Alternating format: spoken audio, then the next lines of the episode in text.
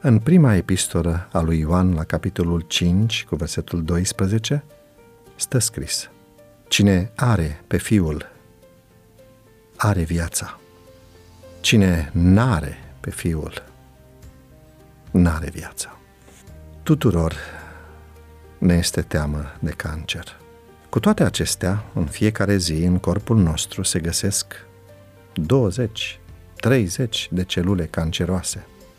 Datorită unui sistem imunitar puternic, susținut de un stil de viață sănătos, celulele albe reușesc să elimine amenințarea.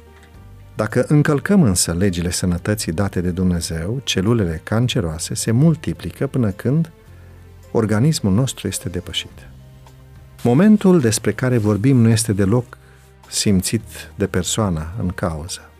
Noua tumoră începe să crească logaritmic în dimensiuni.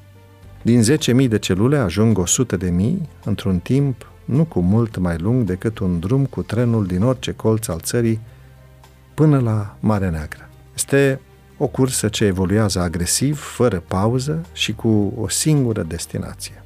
Există însă o soluție. Controlul periodic ar putea descoperi la timp problema. În caz contrar, am observat din experiența mea, spune autorul, că în acest moment un singur lucru stă în calea vieții pacientului, instinctul de conservare. Și, da, mulți pacienți refuză intervenția chirurgicală. Este greu să renunți la o parte din trupul tău pe care ai avut-o cu tine toată viața, dar, în cele mai multe cazuri, este singurul mod de a te salva.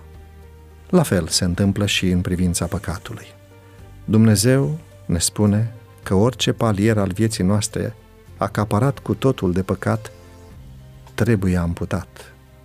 Nu pentru el, ci pentru înlăturarea răului care, odată pătruns în noi, se va dezvolta logaritmic. Să ne întoarcem, deci, zi de zi la Domnul nostru Isus pentru a beneficia de apa vieții, cel mai bun analgezic ce ne poate salva de tumoră și de intervenția chirurgicală. Gândește-te cât de frică îi era poporul evreu de moarte în comparație cu Moise. Aceeași trăsătură o găsim detaliată de Pavel. De ce?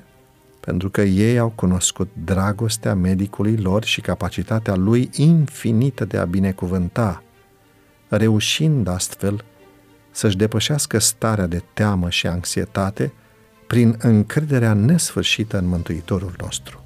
El este calea, adevărul și viața. Roagă-te astăzi ca Dumnezeu să-ți arate dragostea Lui și planul Lui pentru tine.